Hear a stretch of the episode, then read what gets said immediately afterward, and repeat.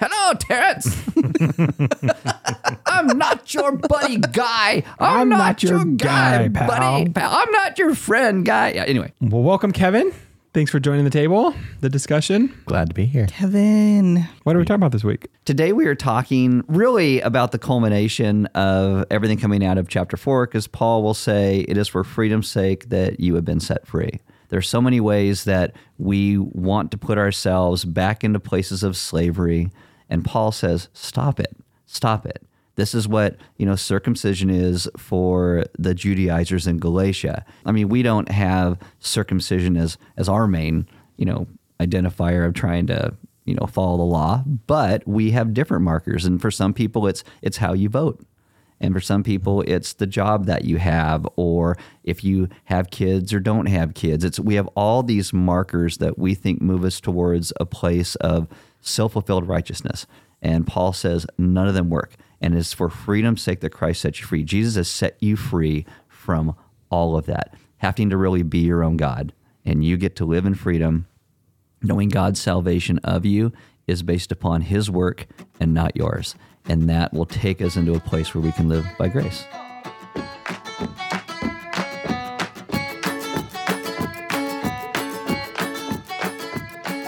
So today we're talking about week 19 for freedom's sake. You spent a lot of time of the message talking about N.T. Wright's kind of analogy. Yeah, the frozen lake and frozen- tributaries. He says when you get to Galatians 5, it's kind of like there's this town that has this lake, and it in winter it freezes over to a depth of 10 feet. And when it, that happens, people don't just drive snowmobiles across; they drive cars, trucks, vans because it's it's quicker to drive across than to drive around. But then when you know late March, mid April, it starts to thaw, and then you can no longer drive across it. And he says, with Christ's death and resurrection, spring has come. And he said, for thousands of years, it, you had the law, and the way you get across the lake is circumcision. You get in the car, you start the car, you drive across the lake. But you can no longer do that because it's spring. And if you want to go across, there are ferries, and you put your car on the ferry, whatever, and, you, and that goes across the lake. And he says that is what has now been done in Christ. There is a new way across the lake. You can't get across the old way anymore. So for us, you know, at the table, what what things do we have a hard time not just driving across the lake in the old way? When you, you know what we talked about last week nothing in my hands i bring simply to the cross i cling. It's so hard to live in grace because we want something to do. We want some ritual. We want something to be the litmus test for me being good enough for god and me being able to tell you that you're not good enough yet if you just did this thing. Today in america we are so polarized because of politics and part of that i think is people's political view if you don't vote this way, if this is not your litmus test issue, or if that is your litmus test issue, then obviously you can't be a believer. You don't love Christ enough. The gospel is central. So, as communities of faith, our our desire, our design, our goal is to see how that gospel influences these different areas, not hold the area as the pinnacle, like you're saying. Right. Um, and how many times have I seen that over my years of life where, oh, the worship style is the important thing. And if you don't agree with my worship style, then I can't, I don't know that you've really got this close connection with, you know.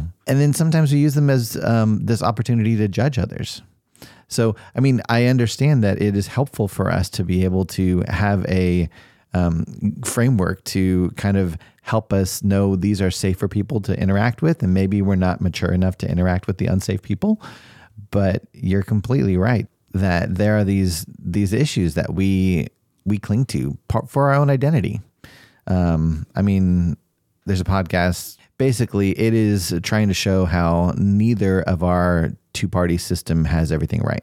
There's this sense that if you're not on my side, then you can't actually know what's really going on. And I love the clips at the beginning of the intro because there are pastors and theologians on both sides of this thing. And you're like, neither of these are right. Neither of these are right. We need to get back to the gospel so that we can see what's actually true. But if the gospel is not central to what our beliefs are, then we're, we're missing the whole point. If our gospel isn't central to our actions and how we interact with, you know, um, gender identity issues or um, homeless and financial issues or whatever it is, our neighbors, we're missing the point. When I'm feeling like I'm producing more or I'm working harder and doing all of that, I feel like God loves me more, right? Because I'm, doing all the right things. That's that's legalism. That's trying to drive my own car. Yeah, I've- I've been struggling along those lines. I've been struggling a little bit with uh, my capacity for things has diminished greatly in the past year uh, with additional children in my household, and being resting and being okay with that. Because what does it really mean? Why I'm upset or why it bothers me is really bit not not not that I don't have a job and I don't work, but it's my capacity outside of those hours, outside of whatever, it's, it's really gone down and am not producing or I'm not in the mix of everything. And I've had to hand a lot of stuff off to other people. Thank you all very much.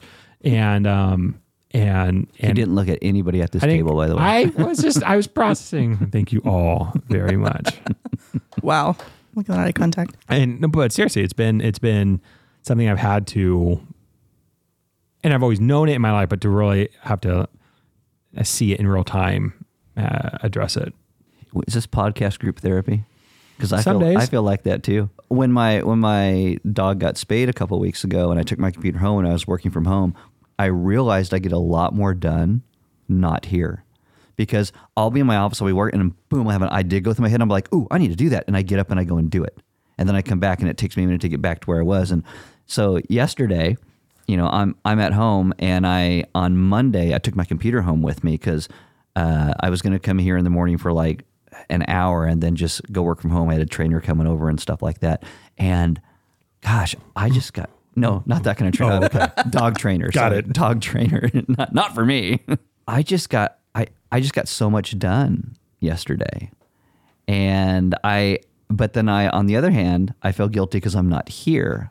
I'm at home working. But I mean, he'd send me a thing, you know, check out this PowerPoint. Done. Boom, send it back. Uh, I, I'm looking at stuff that needed to get taken care of, like the thing with the kids, and I'm like, hey, is anybody going to respond to this? Da, da, da, and I'm sending it out, and I'm and I'm and I'm and I finish like another message in the book of Ephesians, and I'm just and I'm just popping through these things, and it's really nice. But I feel guilty because I'm not here, and in the back of my head, I think, well, what if somebody doesn't see my car here? Do they think I'm not working? Do they think da da da? Do they think? Hmm. And there is a performance thing in the back of my head that I constantly live with.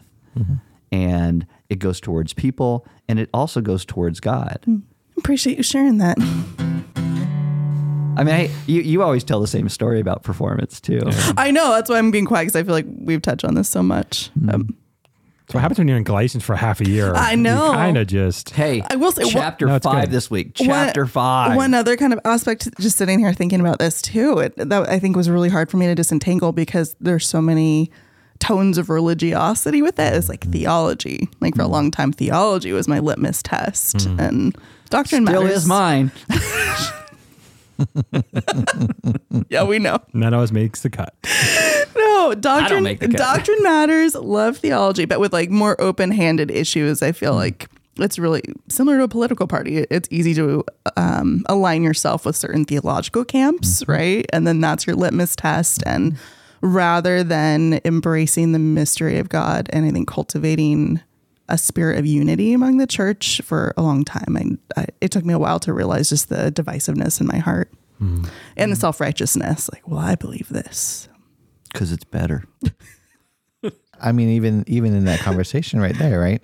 The hopefully we can hold strongly to what we hold true, um, but as we dialogue with people, to have a humility to interact and say, well, is there anything else that I can maybe see and learn and grow from this, right?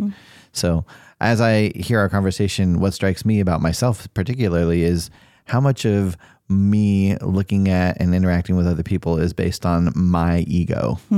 And as I think through this living freedom, Christ has made us free versus I'm going to drive across the lake on my own car. Um, that's that's that that's a lot of that is that my ego. I, I want people to see that my car is here until late at night certain days or I want people You to too?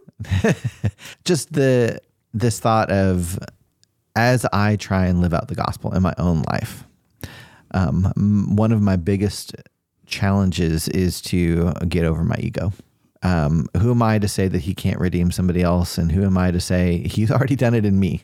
And I need to keep reminding myself and accepting that. So I don't need to prove myself by working super hard. I don't need to, whatever it is, but that's the hard part. The greatest distance we'll ever travel is between our head and our heart. And uh, that's, yeah, what the gospel is going to take forever for us. Well, not forever, but our lifetime until Christ truly redeems us. Um, so, Sanctification. yes. That's a good Philippians 1 6. So, Kevin, as you were talking, I was reminded of this thing called the four G's. I have no idea who first wrote it. like Michelle That's G. me. The G. I'm one of the four G's. You It's are. the four G's. reading off of uh, so I, I pulled it up uh, i'll add the link in the show notes but this article says these four liberating truths offer great diagnostic tool for addressing sin in our lives and in the lives of others god is great so we don't have to be in Oh, heard control these, yeah. god is glorious so we don't have to fear others god is good so we don't have to look elsewhere and God is gracious, so we don't have to prove ourselves. It's pretty easy to remember. I literally was given on a magnet for my fridge. So, anyways, 4Gs. I thought that kind of was going along with what you were talking about, and and a good diagnostic tool so that we at least have a great place to start when someone is feeling like you don't have to look elsewhere. I think that's what happens in the fruit to root exercise, examining what ultimately is the belief about God and what does it say about yourself, hmm. at least your visceral feelings of that experience. Those are exactly, I mean, that's a very helpful, if I can remember those, very helpful as I'm going through life every day. Mm-hmm. Do I really believe that God is good right now, even though I don't feel it? Hmm. Do I really believe that I don't actually have to earn it? Oh, that's right. I don't have to strive so hard. Now, do we want to strive hard because we have someone that we want to show our love and our, you know, what he's done in us back to him and to the people around us? Yes. I think that's a, when I think of this uh, verse in Galatians, uh, you know, it is for freedom that Way to has set bring it back, Kevin. Way to bring it back. there you go. When we when we have that, it is for freedom that Christ set us free. That's a conversation that I see maybe more with uh, younger people in their faith. Well, does that mean that I can just go do whatever I want? um, no, we we- we're our lives are to bring glory to Him. Now, we're not earning that, just like you said last week. It is not faith plus works equals salvation. It is faith brings about salvation and works comes That's flows result. from that. Yeah, next year, because I'm writing the book of Ephesians now, it's stuck in my head. The the first three chapters are really about what God has done in salvation. And then you get like chapters four through six. Mm. And as a result of that, because Paul chapter four starts, well, where we put chapter four, Paul goes, therefore, mm-hmm. because of all that God has done, and then that then directly relates into our lives. Mm-hmm. This is a result. It is it is a response mm-hmm. to understanding our great salvation. I think we all want more freedom in our life, right? Freedom from the, the, the slavery, from the things that we put ourselves in, um, and from things happen to us for sure. it's still getting to relationship with God, but it's not us driving our cars. It's Christ taking us there. And I like at the at the very end, you know, Paul says, You've fallen away from grace. That doesn't mean you lost your salvation. Some people think it means that. It doesn't at all. It's that we've fallen away from resting where we're supposed to mm-hmm. rest and walking in the understanding of grace. May we be people who walk in grace. Live in freedom. True freedom. and help others to do the same.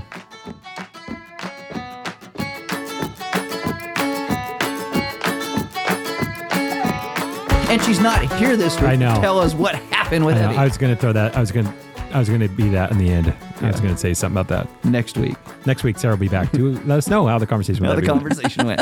She's out. Evie's homesick today.